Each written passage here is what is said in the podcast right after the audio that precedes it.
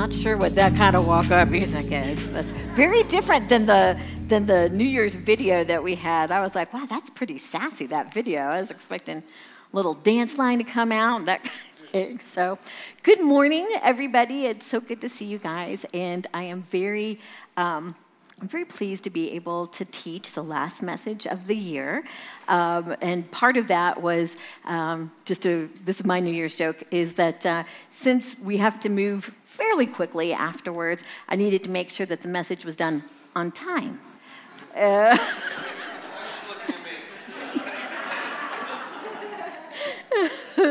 and that includes you, Pastor Scott, as well. So, anyway so uh, as I as I was choosing, I've been thinking for a little while about what I would like to teach on for the, the end of the year, and and uh, you know you you want to have something that is uplifting going into the year. And Scott was very funny because I hadn't really talked to Scott too much about what I was teaching on, and he goes, "I was really excited until I saw the title of your message is Let This Be the Winter of Our Discontent," and he's like, "Ugh," and I said. I love that that's where your mind went because so did mine kind of with that phrase. So I'm going to tell you why. Number one, I wanted to teach on contentedness and where that title came from because I think that that helps set the stage for where we're going today.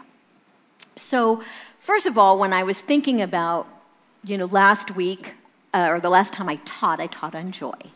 You know, it's very important to me. My heart for people is for them to be able to really um, feel the joy, the love that the Lord gives us. And it's a daily struggle, right? No matter how good you are, no matter how great your situation is, it is intention for us as humans to continue that way and not let ourselves be pulled down a rocky road and a, and a rocky slope. So with all the damage that can be caused by discontent in our lives, that was something that I wanted to teach on, to talk about. You know, that, that joy message I loved. And I thought, you know, I think who wouldn't want to be in a state of joy and contentedness, right? That doesn't sound horrible at all. So I would like to teach on that. I was thinking about that. And in the ladies' Bible study, we are going through a study right now where we're in the harmony of the Gospels. And we've just talked about the betrayal of Jesus by Judas and talk about somebody who allowed their discontent to wreak havoc on everyone, including themselves. So when I was thinking about that idea, that idea of contentedness, being content, this phrase came to my mind that I'd heard. It's a quote, but I couldn't have told you where it was from. The winter of our discontent. So that's what I was thinking of. I was like, then I started thinking, so what's that about? I know that phrase. I know that that that uh, what am I trying to say? That quote. Where does that even come from? So I started looking it up, and I'm going to be full disclosure. I didn't know, and so I'm going to tell you so you guys can all know. The Winter of Our Discontent is the last novel written by John Steinbeck. Okay? And the title comes from the first two lines of William Shakespeare's Richard III. Now is the winter of our discontent made glorious summer by this son of York. So, like I said, I hadn't read the book. I couldn't have told you what it was from. But I, when I was thinking about it, that phrase came to my mind. And I wanted to know what that, what that meant, what that was about. And it wasn't what I thought it was. It's kind of like when I was talking to Scott, and Scott sounds like, that sounds kind of ominous. Let this be the winter of our discontent. But it's not that at all. The winter of our discontent alludes to unhappiness, discontentment, times of trouble coming to an end. So think about when we talk about the seasons of our lives spring, summer, autumn, winter. The winter season of our life is the end season of our life. So when we look at let this be the winter of our discontent, it's really saying let this be the end of our discontent. Better times are coming. Now, in the book, to be fair, they're talking about some political unrest and dissatisfaction, but I thought really so much of our lives are spent in this season of discontentment, even among other wonderful things that are happening. And I wanted to talk about that, and I wanted to pray about that. And the beautiful thing about teaching, I have discovered, is that in order to, to talk to you guys like this, I don't have to have this nailed down because I don't. This is why the Holy Spirit puts this on my heart to teach it because it is something that I struggle with as well. And I think you may be able to uh, relate to some of the things that we're going to talk about. So, again, we're all familiar with the idea of seasons, right? You know, a season of life. I'm in a season of life having kids, being single, working, of rest. Just think about that idea of seasons.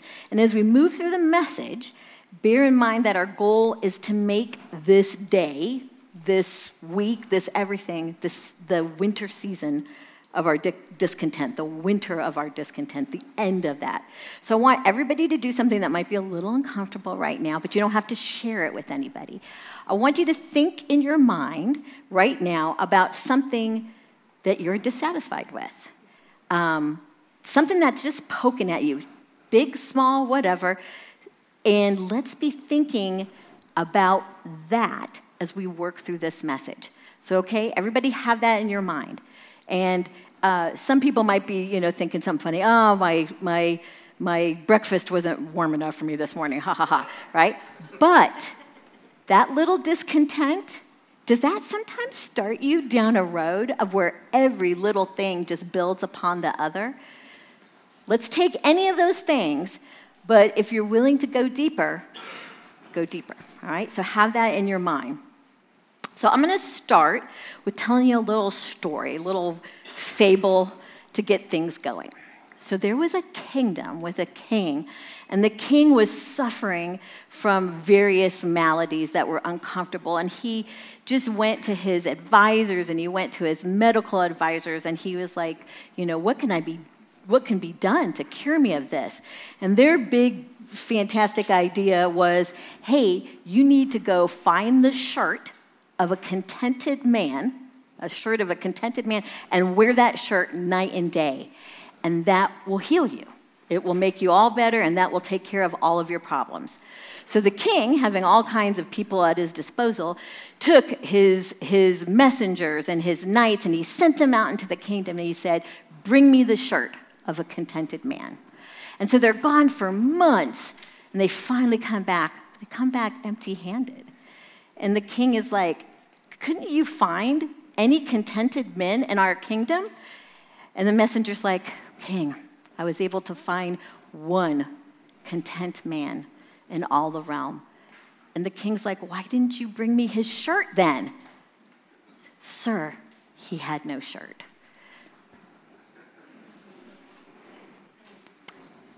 That story tells you a lot of things, right?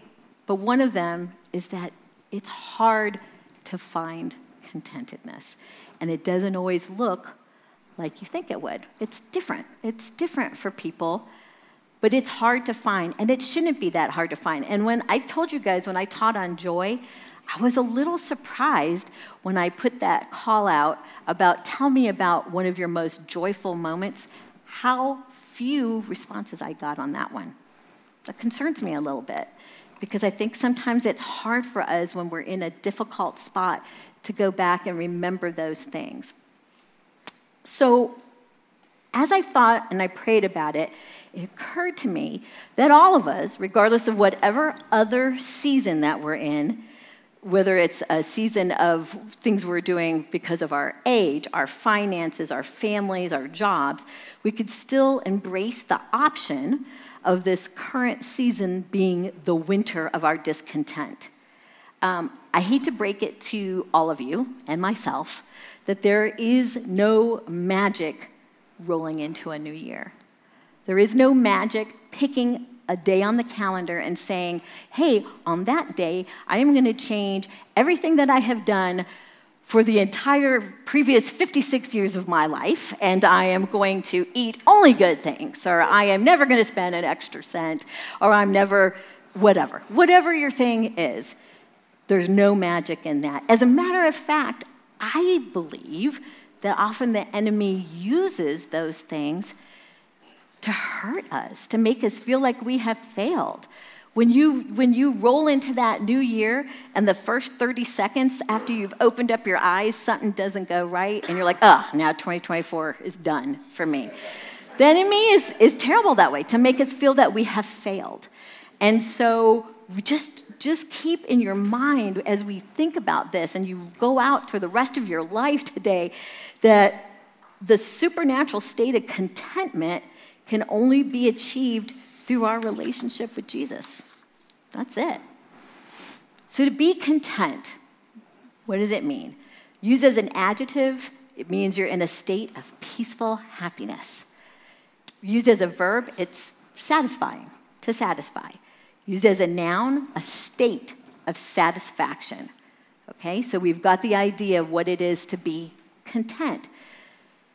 And even though that's clear, and those are all good things, we read that, there's nothing about that that seems bad.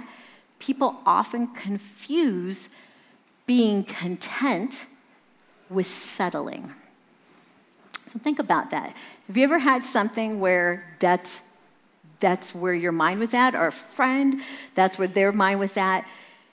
You know, they were happy, but then somebody else tells them they're settling or that's what they have in their mind, that they should be wanting something other than what it is they have.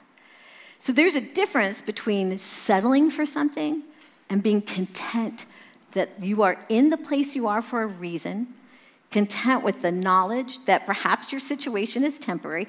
It isn't always, right? You know, my my I have type 1 diabetes. It's an autoimmune disease. I've been on insulin for 9 years.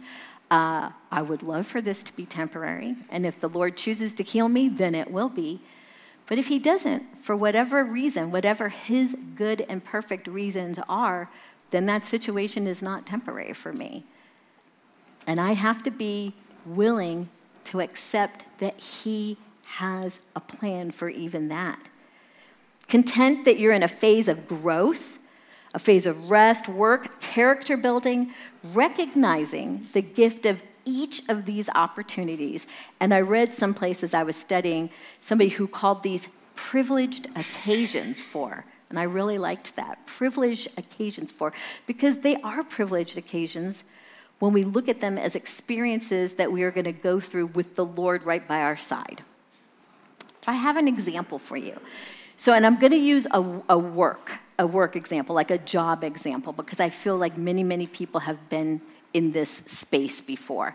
So let's say that you have, um, you take a job, and the job isn't one that you are familiar with. It's like in a trade that you're not familiar with, an industry you're not familiar with. Doesn't pay all that you wish it would pay, uh, especially because you're not familiar with it, so you don't you know, you really, it isn't valid for them to give you top dollar, but it's bridging a gap, a financial gap for you at that moment.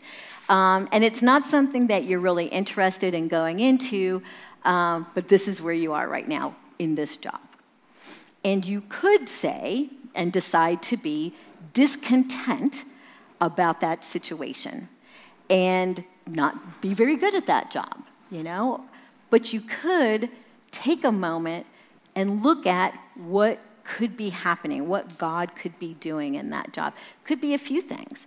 One, we already talked about perhaps it's it's bridging a financial gap so you're able to make ends meet, all right? So we're not all partying with champagne for sure, but it's helping you make ends meet. Two, you're going into something that you are not familiar with, so you're learning something else.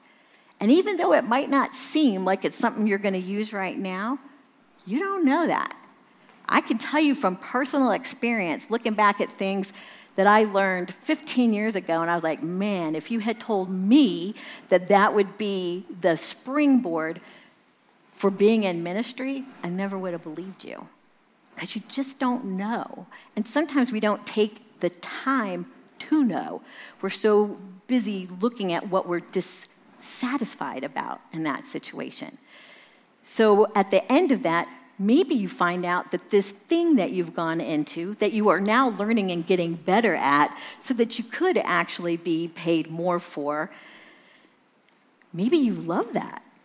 Maybe you had never even considered that as a trade. I think about young people who, at in sixth grade, you know, they're trying to figure out what they're going to do for their life. You know, you better get in a college prep school at sixth grade, and I know you can't even choose what kind of juice box you want to bring, but you need to decide what you want to do for college, you know, and that kind of thing. Um, the Lord is amazing in what He does and, and how He gets us where we need to be. And so, um, that, that idea of jobs, so many of us have been in jobs where we're like, what am I doing here? But if we give it a chance and we try to look at it through our God filter, God's doing something with it. And it's kind of on us to open ourselves up to allowing Him to show us and to give it some time. It's understanding God's timing, because sometimes it's always, maybe it's a placeholder for a better job. You know, you just, you don't know. So those experiences, those privileged occasions when we have the Lord walking with us through something, um, we need to try to look at it in that light. Give it the opportunity to be seen in that light. So I'm not saying, to be clear, that to be content in a sinful disposition, right? Don't be content with your sin. Don't be content with a bad situation. If you are in a situation where somebody is abusive or something like that, that's not what I'm saying. Okay? I'm saying I want to just be clear about that. We're being content with the knowledge that God is here and He's working with us every step of the way. That's what we're content with. He hasn't stepped out for coffee while your circumstance arose, right? He is there and He's with us. And often, the Lord is the author of our discontent. Oh, I'm sure people don't like me even saying that. But it's not because He's chosen our circumstance to be a source of discontent for us, but because we are not seeing our circumstance for what it is. He's got a purpose for it, but if we're not seeing it for what it is, we're blaming Him for our discontent. So we know He's for us, and if that's the case, why would he allow it otherwise? If, it, if he's for us, if we really believe that and we know the Lord, why would he allow it otherwise? And the answer is he wouldn't. So, where does our discontent? So, discontent can be anxiousness, worry, dissatisfaction. Where does that take us? In Galatians, we love the quote, the scripture about fruit of the Spirit love, joy, peace, patience, kindness, goodness, faithfulness, gentleness, self control. Our discontent produces poison fruit, greed, envy, anger, impatience, all the things that are opposite of good fruit of the Spirit. That is what discontent produces poison fruit. And if God wants us to produce only good fruit, then maybe He's teaching us how to do just that. Because if we can learn to be content in any situation, then we can be producing good fruit, always. So there's a scripture that we're going to bring up um, in 1 Timothy 6 6 through 10. And Paul's writing uh, to Timothy about the difference between false teaching, so teachers that do not know the Lord, that are teaching falsely. They don't have a relationship with Jesus. He's talking about the difference between false teaching and knowing um, God, which brings the true riches. So, starting in verse 6, yet true godliness with contentment is itself great wealth. After all, we brought nothing with us when we came into the world, and we can't take anything with us when we leave. When we leave it, sorry. So if we have enough food and clothing, let us be content.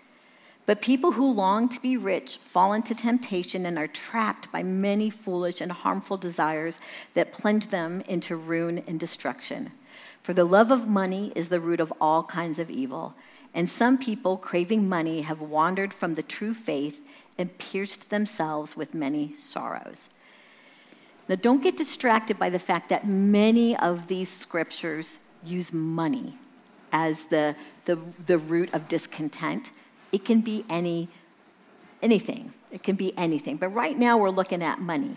So, what are some examples of this when we're looking about where that discontent over money and provision, what can that do?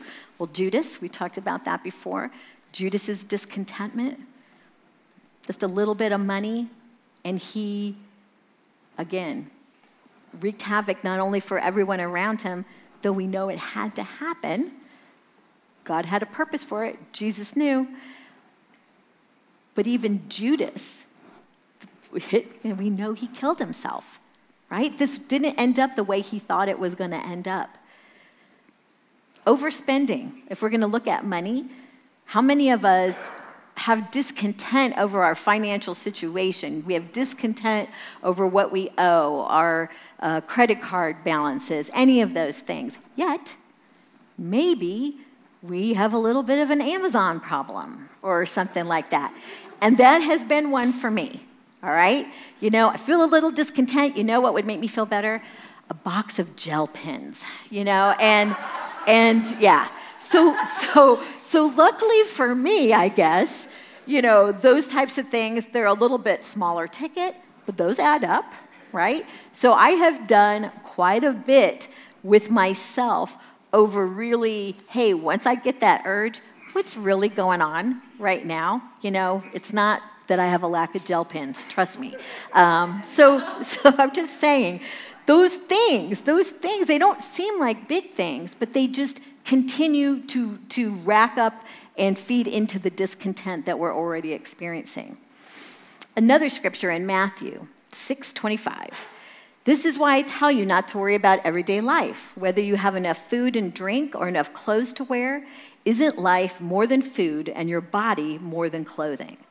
So, a lot of what Matthew um, ha- is talking about here, when he's talking about um, Jesus' sermon, is examples of anxiousness and worry. That, that we feel anxiousness and worry, which is also discontent over these concerns. And this is it's not like we're, we understand that we have basic needs, but there's a difference between, hey, this is a basic need and I'm going to do the, the things that are that makes sense. I'm going to make, try to make good decisions. And then anxiousness and worry, allowing us to be in a state of dis- uh, discontent, dissatisfaction that then affects everything else that's going on. It affects the fruit in our lives. And this last uh, scripture we're going to bring up in Philippians 4 10 through 13. Uh, and this is Paul t- talking to the Philippians, writing to the Philippians. Now I rejoice greatly in the Lord that at last you have revived your concern for me. You were indeed concerned, but you had no opportunity to show it. I'm not saying this out of need, for I have learned to be content regardless of my circumstances. I know how to live humbly, and I know how to abound. I am accustomed to any and every situation, to being filled and being hungry, to having plenty and having need. I can do all things through Christ who gives me strength. So we all know, I think, at this point, Paul got his butt kicked regularly, right? I mean, he talked about things that did not go right for him regularly. And we can be sure, though, that the times that he had where he was living with everything and he had his belly full and everything that he needed was there, that those times were more fun. We could be sure that those were more fun. But look, he said he had learned how to live in every situation. So those that were fun, so he probably relished those a little extra to help him as he got into some of these others. But what was that secret? And it was living through Christ. It's not really a secret at all if you know the Lord. So Paul could be content because he understood the mission that he was on. And he understood that he was aligned with God. And that was what he needed to be able to keep his mind right um, with things that would, were not easy. They were not easy things. So the Greek term that Paul used, and this we've got up here, I'm not even going to try to pronounce it. It's, uh, well, maybe I will try. There you go. I'm going to let that be the pronunciation. Comes from autos, which is self, and archein, which is sufficient, meaning self sufficiency, which is entirely God produced. I love this so much, I can't even tell you. Because sometimes I get confused about, like, you know, I want to be uh, self sufficient, but I don't want to be self sufficient outside of God's provision.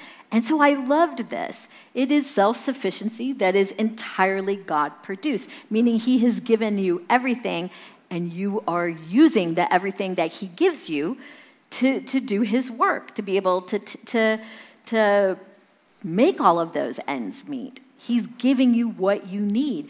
So, this is translated in English as the word content, and it describes a state of being satisfied with things as they are. Oh my gosh, as they are. I mean, could you? I can't even wrap my mind around the idea of being satisfied with things as they are. How sad is that?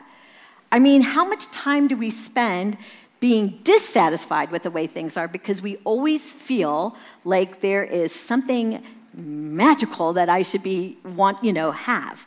You know, I've got this, but now this isn't going to be good enough. I need this extra thing. It's either more money, bigger house, better car, more time off. It's whatever it is, I'm dissatisfied because I want something else and better than what I've got. And sometimes they're just minor annoyances that continue to grow into larger annoyances. So I loved that idea of being satisfied with things as they are. So I'm going to share with you a little story. I wasn't going to tell you this because I'm a little embarrassed about it, but I'm going to tell you about it anyway. So as I'm writing this message, we're just going to talk about how human we are as I'm writing this message, I'm also been working with something where our 20th anniversary is coming up in February, and I had booked a place for us on a website five months ago. And I got an email saying, Hey, I'm sorry we can't host your dates. We're canceling your reservation. And I'm like, What? This is five months ago. No explanation, no, I'm sorry, no, nothing. And it looked like a kind of a cool property, but there were a few things that I was a little concerned about, even when I had first booked it. And so I thought, well, you know, maybe maybe we aren't supposed to stay there. Maybe that's, and I, I go online and I'm able to find another property, no problem for the overnight that we need. It's even in a better location. But I wasn't really satisfied with that because I'm mad that they didn't tell me that they were sorry for inconveniencing me. And so then I go down this, this road of looking up every single review, any place I can find it. I can't even tell you. So as I'm going down this road, the Holy Spirit is ding, ding. Could you not just be content with the fact that I have saved you from something that would not have been a good fit? Because I found quite a few negative reviews, and I feel like that is exactly what happened. But at first, it wasn't enough that the Lord had protected me and produ- you know, produced a perfectly better option for me. I was mad. I was discontent about that. And I thought to myself, how funny is that? As I'm writing a message on being content with the way things are and trusting the Lord, I am going down this ridiculously unfruitful path because I'm mad someone didn't apologize to me. So, yeah. So, anyway, we're going to have a, a, much better scripture for you now to look at. Don't love money, be satisfied with what you have, for God has said, I will never fail you, I will never abandon you. Notice the little change in the background from the winter background to that nice summery background. That's right. He will never abandon you. Like I said, you can fill in almost anything for that word money. Anything that takes your eyes off the prize of your relationship with Jesus could be filled in for that word money. The important part of that scripture is He will never abandon you, He is right there with you all the time. Now, there are many, many verses on contentment. So you can go in your Bible in 2 Corinthians 12, Habakkuk 3, Philippians 4, Psalm 37. But there's one I'm going to uh, read to you guys, and it's uh, from Nehemiah, which is an amazing book of the Bible. Nehemiah 8, 10 through 12. And I'm going to set the stage for this a little bit for you. So, this is where Ezra has come. Ezra and Nehemiah are kind of a team in this right here. And he reads the book of the law of Moses. So they bring everybody out into this giant courtyard. Not just men, like everyone, and kids, anyone who's old enough to understand. They bring everyone out and they read the, from the book of the law of Moses. And the Levites stay and they help explain to everyone what it means, right? So they're not just reading it and like, good luck with that. They're reading it and people are explaining to the people what God's words mean. And Nehemiah continued Go and celebrate with a feast of rich foods and sweet drinks, and share gifts of food with people who have nothing prepared. This is a sacred day before our Lord. Don't be dejected and sad, for the joy of the Lord is your strength. And the Levites too quieted the people, telling them, Hush, don't weep, for this is a sacred day. So the people went away to eat and drink at a festive meal, to share gifts of food, and to celebrate with great joy, because they had heard God's words and understood them. That's why we come here on Sunday. This is why you study. This is why you read the Bible, you pray, you go to, to the led by the Spirit class, you learn how to hear the Lord's voice because your whole life changes when you can hear God's words and understand them and understand how He is for us. So if we look, and hey, wait, best New Year's party ever, right? You know, that would be, yes. Um, so if we look at all these scriptures that show that our contentment is tied with our knowledge of Jesus and our relationship with the Lord, what does a lack of contentment indicate? It indicates that maybe our knowledge and relationship with the Lord isn't all that we think it is.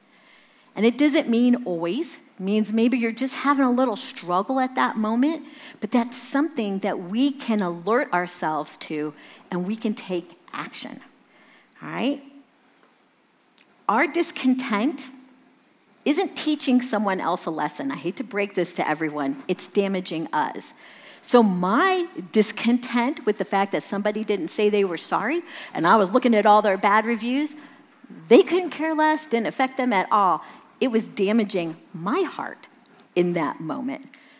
All right? Our discontent, again, not teaching someone else a lesson, it's damaging us. So I've got a little homework for you. Got this little sheet that we're going to bring up here.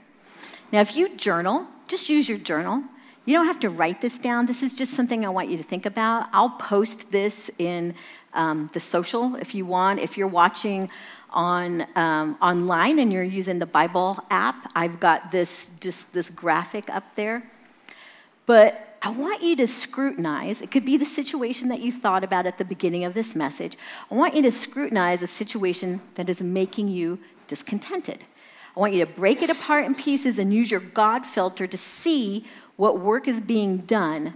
And every time that discontentment creeps up, I want you to remind yourself how God is providing, growing, and building you with this situation. So, the first thing is, what is the issue, right? So, we thought about one at the beginning of the message, but you can, you know, you can, I'm sure we all have more than enough for this to happen more than one time.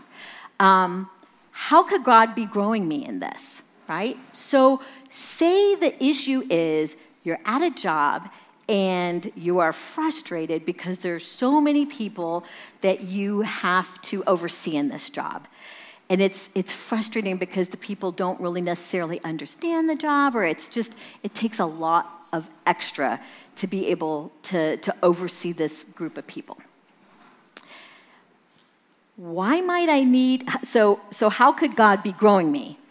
Well, maybe it's the patience to work with a group of people that you're frustrated with, all right? So your issue is I have no patience for these people.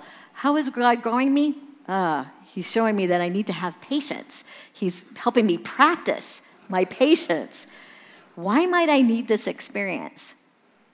Well, one, you're already overseeing them, so probably you need experience in that. But what's something else, something bigger? Because we tend to look at what the issue is that we're in and right at, that, right at that moment, that's what we tend to focus on, not what's coming. What's the amazing thing that's coming that he's preparing us for? Maybe there's a bigger position or a better job or a different situation where that patience is really going to be key. What could God be prepping me for? Maybe you know about a job that you want. Maybe you know about a family situation that you're about to walk into. Maybe you know, maybe you don't know. Maybe you need to start thinking about that. As you go through these questions, you can be asking the Holy Spirit, hey, Holy Spirit, how is God growing me in this? I don't see it. It's frustrating. You know, what am I missing? Why might I need this? What's going to happen? What do you have for me in the future where this is going to be something where I can be representing for you because I have learned this thing? What are you prepping me for, God? What's it should be kind of exciting. It should be an exciting thing to know that the Lord is prepping you, building you, growing you through something that might be a little difficult, but you can be content in knowing that He's doing it for a reason. And then praying about it all the way what you're hearing from the Holy Spirit. So as you go down those things, ask the Holy Spirit, Am I on target? What am I missing? Where is my blind spot in this? He is for us, so he's not going to leave you hanging. But we have to give him the opportunity to respond, right? If we are doing all of the talking and none of the listening, there is no opportunity for him to respond in that. So, this is again just an exercise. You can follow this or not, you can journal it, you can just think about it. But I think it's so important for us to be aware because once we're aware, we can be honed in on those places that we're struggling. The ability to be content and satisfied with the way things are could be the key to removing that poison fruit that chokes us and keeps us from realizing and accepting the great work the Lord is doing in us and through us at this very moment. All right, let's pray.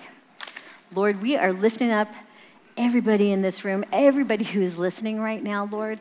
And we just ask that you take whatever that, that dissatisfaction, that discontent they are feeling about any circumstance, Lord, and we ask for your supernatural revelation to them as to how you are growing and preparing them for bigger and better things in your kingdom, how they have a purpose, and their purpose is the purpose that you have given them, and it is worthy. So, Lord, we thank you for that opportunity. We just love you. We praise you, and we give it all up to you in Jesus' name. Amen. All right, so we're going to move into communion right now. Let's move into communion thankful that we have this opportunity to have the Lord with us through all of these things. And let's think about what it would be like the miraculousness of being content right where we are and talking to the Lord about what He has for us next. So we'll have wine and gluten free crackers and bread at these front two stations, and we would love to serve you. You can serve yourself at the back, and we've got uh, juice there. You just dip in the wine or the juice. But take communion and take it with a heart that is just open to hear from the Holy Spirit so that you can walk in to tomorrow and the next day and the next day fresh and content. Thank you.